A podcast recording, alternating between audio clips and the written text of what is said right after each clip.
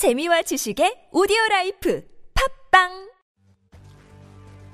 지상과 해상에서 발사되는 핵미사일이 모두 소진되고 나면 다음은 폭격기에서 핵미사일이 발사될 겁니다. 폭격기를 통한 핵전력의 투사 또한 러시아가 중국에 비해 압도적인 우위에 있는데요. 러시아는 그동안 중국이 제발 좀 팔아달라고 애걸복걸했던 투폴레프 22M 초음속 폭격기는 물론 투폴레프 95 베어 전략 폭격기, 투폴레프 160 초음속 전략 폭격기 등을 통해 핵무기를 투발할 수 있습니다. 중국 또한 90여 대 H6 전략 폭격기를 운용하고는 있지만 이는 성능에 서 한계가 명확한 1950년대 소련에서 개발된 투폴레프 16 전략 폭격기를 중국이 라이센스 생산 및 개량한 것에 지나지 않습니다. 만약 러시아와 중국의 전쟁이 재래식 전쟁에 그친다면 아무래도 미국과의 전쟁에 대비해 최대한 전력을 구축하고 있는 중국군이 유리하겠지만 이 전쟁이 전면 핵전쟁으로 번질 경우 압도적으로 유리한 것은 러시아가 될 것으로 보이는데요. 그러나 둘 모두 서로가 전쟁을 벌이기까지 할 경우 미국에 대응할 수 있는 능력이 더욱 떨어지고 패망에 이르게 될 가능성이 높다는 것을 알기에 이 같은 일이 현실이 되기는 어렵지 않을까 생각해 봅니다. 만약 이런 전쟁이 벌어진다면 미국, 한국, 일본은 어느 편에 서야 할까요? 영상을 재밌게 보셨다면 구독, 좋아요,